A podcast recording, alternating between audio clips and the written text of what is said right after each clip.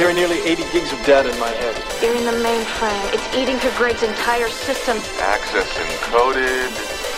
Gigabyte of RAM should do the trick. We're in. We're in. We're in. We're in. We're in. Hello, and welcome back to We're In, a podcast that gets inside the brightest minds in cybersecurity. I'm Bella DeShantz Cook. And I'm Jeremiah Roe. Today we're talking to Katie Olson, Acting Director for the Defense Digital Service, the Pentagon's self described SWAT team of nerds. They're behind Hack the Pentagon, a program which invited ethical hackers to test Defense Department networks. She's heading up some really interesting work on drone security and trying to figure out how to improve cybersecurity for satellites. Yes, space can be hacked. We'll talk about that and more. But first, a quick word from our sponsor. We're In is brought to you by Synack, the premier crowdsourced platform for on demand security expertise.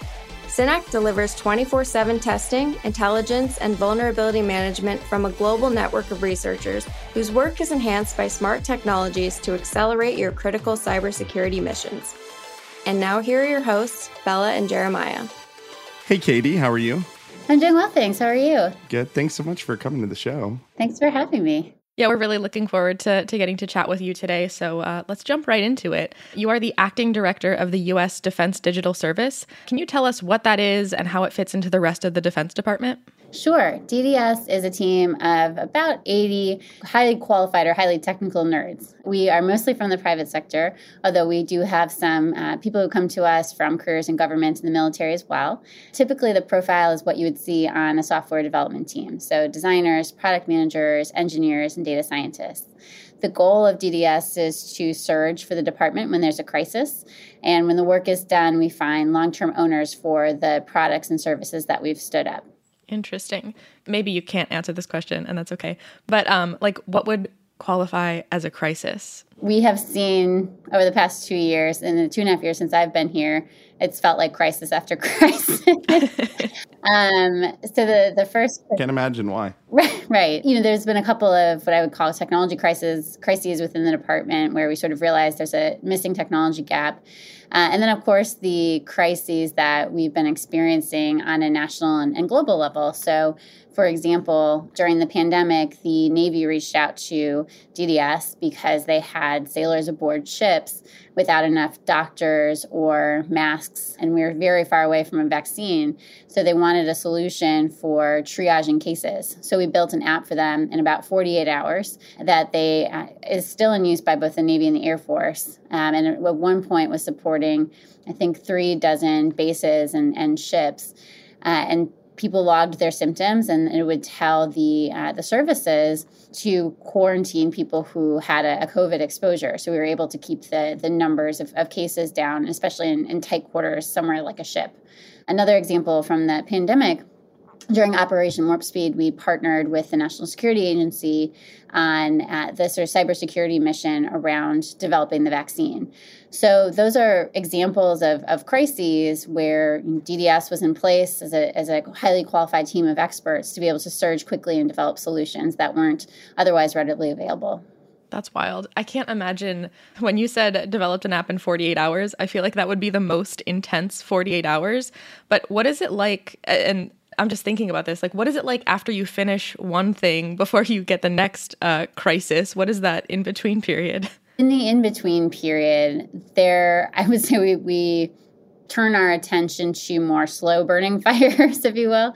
So, for example, a big portion of our portfolio right now is counter UAS, so countering small drones, UAVs. And that's a crisis that was um, identified initially by Secretary Esper when he was the, the Secretary of Defense.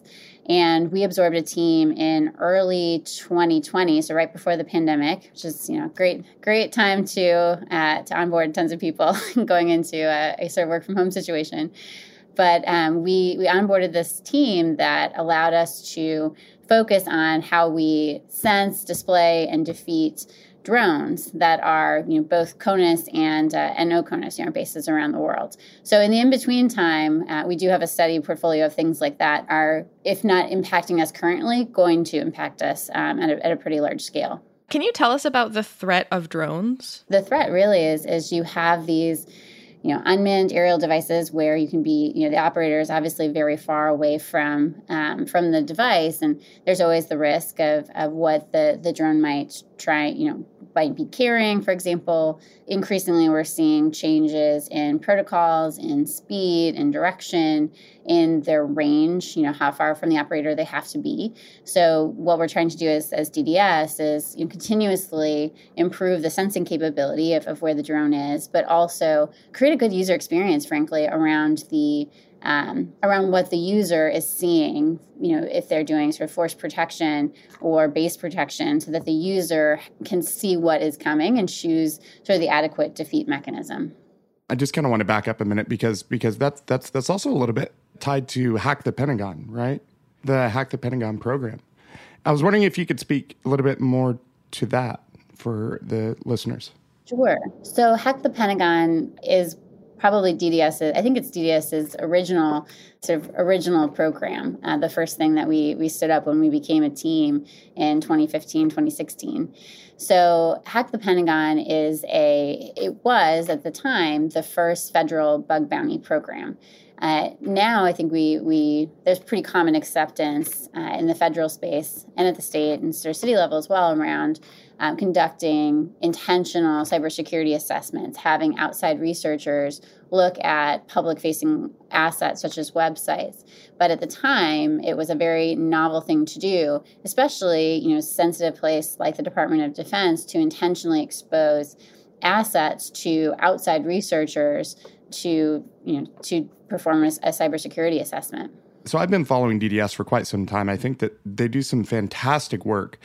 And in following DDS and a lot of the initiatives that have that have taken place going forward, how have you seen um, things change from inside the Pentagon to some of the defense branches, from the Air Force to DARPA? How has that benefited across the board for you all, the collaboration between the branches, and for the general public? We've worked with Army, Air Force, and a number of organizations uh, within the DoD, and we've run about 30 bug bounties over the you know the span of the last five years or so, and discovered over 2,000 vulnerabilities, ranging from low to to critical. So, from a perspective of what we've done within the department, I think we've we've really created um, an awareness of, of of huge blind spots. So that's sort of one piece the second piece, and, and we're seeing this in a, you know, especially with a, a, mission like Operation Warp Speed, we've had the opportunity to collaborate with other federal agencies such as DHS, you know, and the CISA team. So we've been able to, especially you know, Operation Warp Speed is actually a great example of where we did bug bounties you know, again, in sort of service of creating a, a, safe vaccine. So I think in addition to bringing better security within the department, we've also taught other agencies how to do the same thing with with their assets. Um, you know, and, and to your to your question about what have I sort of seen change within the department. So I've I've been here about two and a half years, and even in the the span of that time, you know, however short, I've I've seen a number of really important changes. I, I do think that increasingly, probably honestly facilitated by the the pandemic, we are seeing uh, just increased awareness and attention to cybersecurity, which is which is great.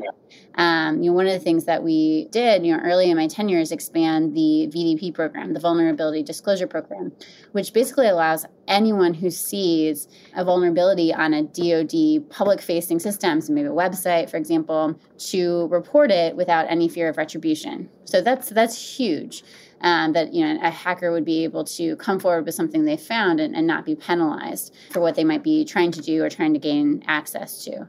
So I, I think I think we're seeing a greater acceptance and and even a partnership with the the security researcher community that we, we want to work together to make our assets safer. And how does that like relationship, that partnership and that different culture, how does that help improve security for y'all, but also I think for the entire field? So I, I think there's a community of best there's sort of a, a, community of interest and best practices that are, are certainly springing up. Uh, you know again we have sort of operation warp speed and the pandemic to to thank and, and really the election as well to thank for sort of accelerating those partnerships. With the election for example again we worked with CISA to build a, tr- a tool called crossfeed which scans for sort of vulnerability does sort of automatic um, scanning for vulnerabilities within uh, within various systems, and that was critical for for their use during the election. And then, you know, Operation Warp Speed, there was the VDP program. We also um, have been, you know, partnering with them as well on things like protective DNS. So what we're what we're sort of doing is is even if DDS or DoD is not the the ones originating the pilot, although often we are, as a community of sort of cyber security experts across the federal agent, uh, federal government, we are working together to build a body of, of best practices that, whether it's internal or with the companies we work with, uh, we can increasingly adopt policy around to, you know, to ensure that we continue to utilize these best practices. I come from a little bit of the DoD space myself. I spent some time in the Marine Corps, and so I understand how things can be difficult yeah. At times. Yeah. um, and very diplomatic of you. And so with with that in mind especially when touching on something so sensitive as potentially identifying things that can be exploited that happen to maybe touch on national security matters and maybe very secretive matters um, what kind of culture shift are you seeing with the help of DDS pushing the Pentagon and Department of Defense forward in these in these initiatives? It is a it is a really delicate area, but what I've seen shift in, in my in my time here is making you know again to making security researchers the good guys that we're we're hiring you know we're hiring them. And you see you know expanded expanded CISO offices and you see you know teams like DDS you know we had one security researcher and now we have several on the team. Um, and we're uh, we even have some details from from other organizations within DoD that want to come here and learn how to how to do this work better. So I think what the biggest shift is this concept that wouldn't you you know it would be better for us to check our defenses first before we have some kind of major breach. And know, certainly we've seen you know nationally and, and, globally a number of breaches throughout the past year that have been you know quite extreme. You look at something like SolarWinds, for example and i think that the idea is wouldn't you rather have those people working for you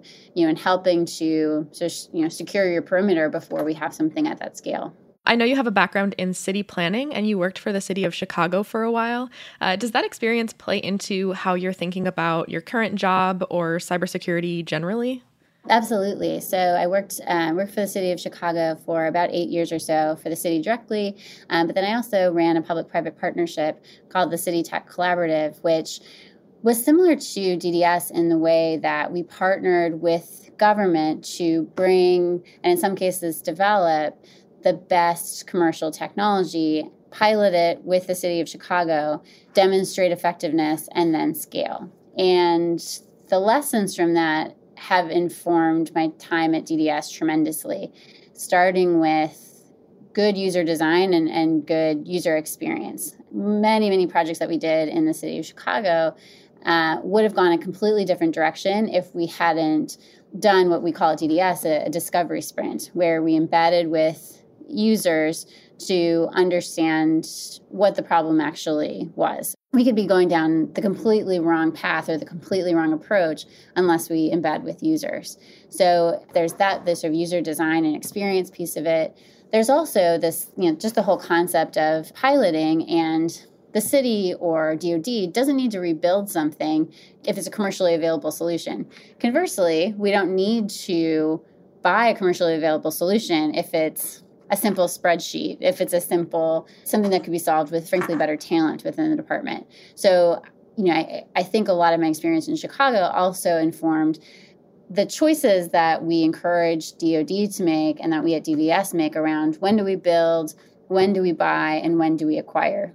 What are some of the kind of cybersecurity specific things that either do come up or that could come up when you're working on a project for users what's something that you would learn when you talk about users that's specific to cybersecurity?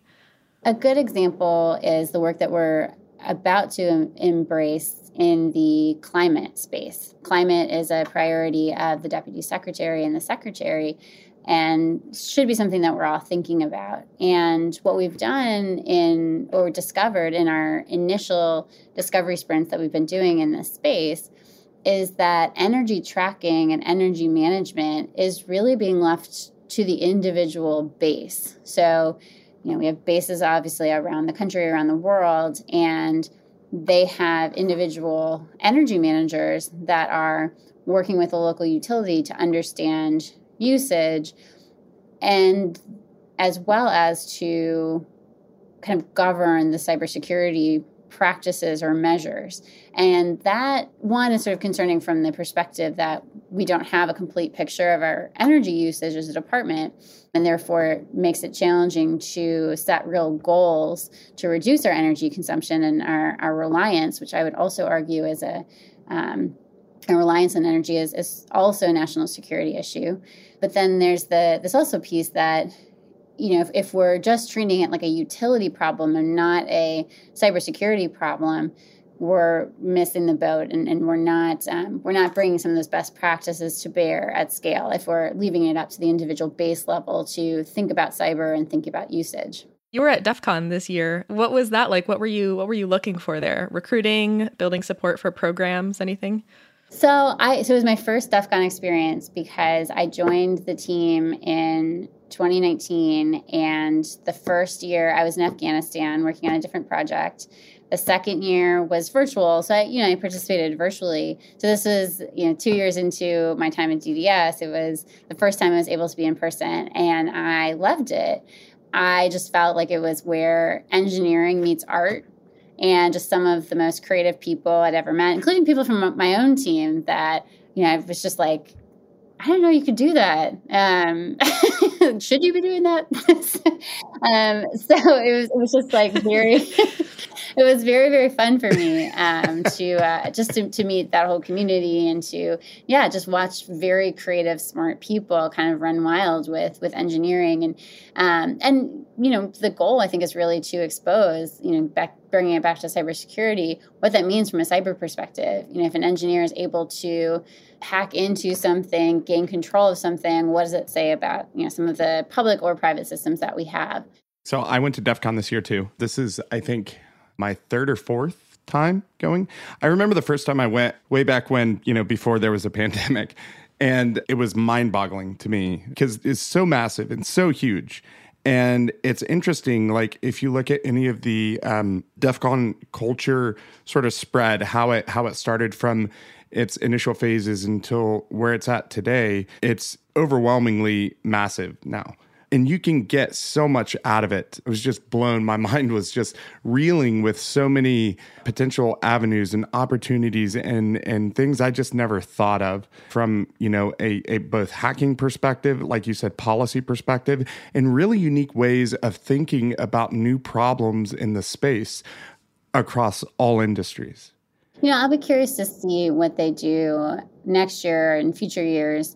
I should say if there's if the risk of you know pandemic ever goes away because i i think you know it is a community that has been pretty closed um, from my understanding but by having some sessions virtually there were you know participants from all over the world. So I think even one of our you know we ran a couple of hack a satellite programs in partnership with the Air Force, and I, I want to say that you know one of the winners was from South Africa or something, and you know that wouldn't have been able to attend otherwise. And so I'll be curious to see how the community evolves in this virtual you know in person hybrid. I have not been to DEF CON, maybe one year, not sure. but um, I know a little bit about it. I know that at one time, feds were not really welcome at DEF CON. Um, and there's a well known game of spot the Fed at, ca- at hacker conferences. Um, but do you think that that attitude has changed and that security researchers are now becoming more open and willing to work with the government on national security efforts? Well, uh, the hack, hack the Fed or spot the Fed is funny to me because I feel like you know the joke in DC is like everyone is just always wearing their badge around um, to you know for self importance. So I'm I'm sure there's there you know that's a hard habit for people to break. So I'm, I, I don't know how hard that game would be, but um, but I, I think you know to your point about the the willingness to work with government, I do think I do think that's shifting. You know we went two years in a row virtually and then in person this year with the Air Force um, because there is interest in the community about just space in general and, and space is the next frontier. And that's something that of course, we're seeing sort of personal, you know, Elon Musk and Jeff Bezos, and and so people exploring it at a personal level. But for now, the the primary, you know, experimenter or um, pioneer or tenant of space is is really the government. But you know how we're designing that technology and certainly where it intersects with some of these geopolitical questions can only be done via the government. So i think that there there is interest in seeing the assets that we have and and you know for those white hat hackers who want to contribute to national security it's a huge opportunity to to look at some of the the architecture that um, and sort of the way that our um, our assets in space are designed and to, to do the scan for vulnerabilities. I'm a huge space nerd myself, so I'm just going to stay there as long as I can. Um, the hack the satellite initiative that first came about was was a sort of a thing that Dr. Roper worked in tandem with on multiple levels to get that to happen, and was commonly referred to as hack the sat, right? That was so interesting to me, and I remember when there were talks or buzz around that whole process. And I know somebody in the um, in the space community who I was chatting with randomly about that one day, and they were like, "He's going to do what? Where? Yeah." Yeah. What's what's the program name? I'm like, I have I have no idea. I don't know what's going on. it, it, was like it was like there's so much pushback to that because it's just never been done. Yeah. And now it has, and I think there's been some great benefits from that. Yeah, no, absolutely. One of the you know one of the things that we brought to DEF CON this year was a um, a simulation of the the first Mars rover, and it was the goal was to allow people online, and this is one where the sort of virtual again the virtual has its its benefits. It allowed people not in the room to try the, the goal is for them to gain control remotely which is of course what you have to do if you're trying to hack into something in space because you know you're going to not be in space also so you know those are the types of experiments that we want to one just sort of teach people about so that hopefully we're building a generation of engineers and researchers that are thinking about not just that are thinking about technology in a totally different environment but also we can bring those learnings back to the dod to say guess how quickly someone was able to gain access of, of this satellite and to reposition it or to reposition this rover and what does that tell us about how we should be designing some of our equipment in the future We've talked about how beneficial some of this all virtual has been, where you know more people are able to participate and um, and like kind of increasing that culture of of you know getting hackers to work with the government. What are y'all doing to increase diversity in cybersecurity, uh, particularly in the government? And what role can the government play in addressing the you know the issue of the lack of diversity in cybersecurity as a as a field? So we as a team value diversity and inclusion. And even before the pandemic, we made the decision that the top talent that we made the decision that we would hire all over the US and that the not deceive ourselves that the top engineering talent is going to live in DC near the Pentagon. And we pivoted quickly um, in 2019 to and in 2020 as the as the pandemic emerged to recruiting top talent from a range of backgrounds across communities throughout the U.S. We also developed a tool uh, or a playbook called Break the Code, which is is proliferating throughout the department uh, for how we recruit and how we hire differently. So, you know, most government jobs, you see a position description that has a you know government. It has the sort of what the, the grade is and how much you're being paid and, and you know demands that you have X, Y, Z skills. And we start to think about in terms of what what do we want you to do? What are the types of work that we want you to accomplish? You know, are you a, des- a designer? Are you you know an, an RF engineer? So we think we try and think differently, and, and we don't use those more traditional platforms like USA Jobs or you know we use LinkedIn and Twitter and Instagram, and, and we've used a number of, of platforms over the course of the past two and a half years that I've been here to make sure that we're finding, you know, we're meeting technologists where they are, which is usually not USA jobs and, and not always in, in DC. I'm hopeful that that also goes a long way towards improving our diversity and inclusion because we're making sort of a, we're creating a, a flexible welcoming environment that supports a variety of, of family situations so i hope that we as government and certainly us as DDS can leverage this unique moment to continue to make improvements there. There's a specific recruiting uh, thing that the Biden administration did, and obviously, you have no uh, no clue whether your team suggested this particular approach or not. But it was it was um, it was a really cool thing that they did on trying to um, identify and hire individuals towards the cybersecurity team that they were looking to fill. And at the time, if you looked at the source code of the back end of the page, yeah, that was, it was it was genius. That was such a genius. Like if you're seeing this code, that means we want you. Like that was yeah. like a great. Um, it's great, and I, I think those are the types of creative Easter eggs that we need to leave for people to get people excited. I'm a huge fan of Easter eggs, and um, I remember finding that because I saw it come about, and I try to stay plugged into cyber cybersecurity topics as much as I can, just because I, you know, I, I live and breathe kind of this this stuff and um, I I'm always looking at stuff. You know, I think this administration has worked hard to increase, in particular, the number of women in, in leadership positions. So I report to the deputy secretary, so the first female in the position, um, Dr. Kathleen Hicks. There's a new female administrator at USDS. I'm the first woman in the DDS leadership role. I think there's there's also hopefully a um, there's good momentum and, and a community of us emerging, which is which is great. Why is it so important, particularly in the work that you're doing, national security, cybersecurity? Why is it so important to have diversity in those conversations when we're when we're working on this stuff? Well, it's important for a number of reasons. One, we need the diversity of, of skill sets. There are all kinds of problems that emerge within DoD, and then back to the conversation about cybersecurity across the, the federal government that we need to be prepared for. So I think in, in terms of the engineering and technical talent, we need to be really comprehensive in terms of the skills that we're that we're bringing on. But I also, you know, again from a, a user experience perspective, it's helpful to have people who represent different geographies, different politics, different cultural backgrounds, because we need to be able to talk to our users and we need to be able to make relationships and communicate with the, the people that we're intending to use our products. And, and we can't do that if we all look the same way.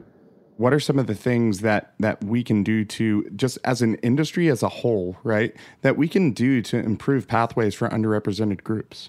Well, one of the things that I also saw at DEF CON, which I, I really appreciated, is you you have these sort of side forums. Uh, you have Blacks in Tech, you have QueerCon, you have all of these forums within some of these more larger established events or organizations that say, hey, there's a space for you here. So I think as we're developing conferences, again, whether virtual or in person, or continuing to run large events, I think it's important to, in some way, signal that, you know, if you are, you know, a member of a minority group or female or you know in some way feel like there might not be a place for you traditionally in tech it's important for us to signal that not only is there a place for you but you are sort of uniquely positioned to help us think about things in a different way.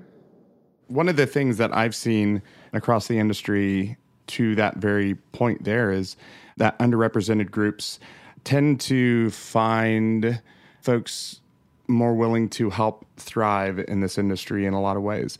There's still things that we need to flesh out and fix across the board, and I'm I'm I'm always curious to hear what what others think those are because you know I think I don't have the answer, and I know I know there are a lot of people that but collectively you know we can come together and develop the way forward I, I really appreciate that. I, I appreciate the is the you know the, the devils and the details absolutely. So I appreciate you asking that question. And when I look at our team, for example, we have what we call the a guild system. So communities of practice, engineers, data um, design, etc. And within those groups, that's so those groups are set up so one we can share resources, and if we're finding a project is short, some engineers, you know, they can talk to each other and, and figure out who might have cycles.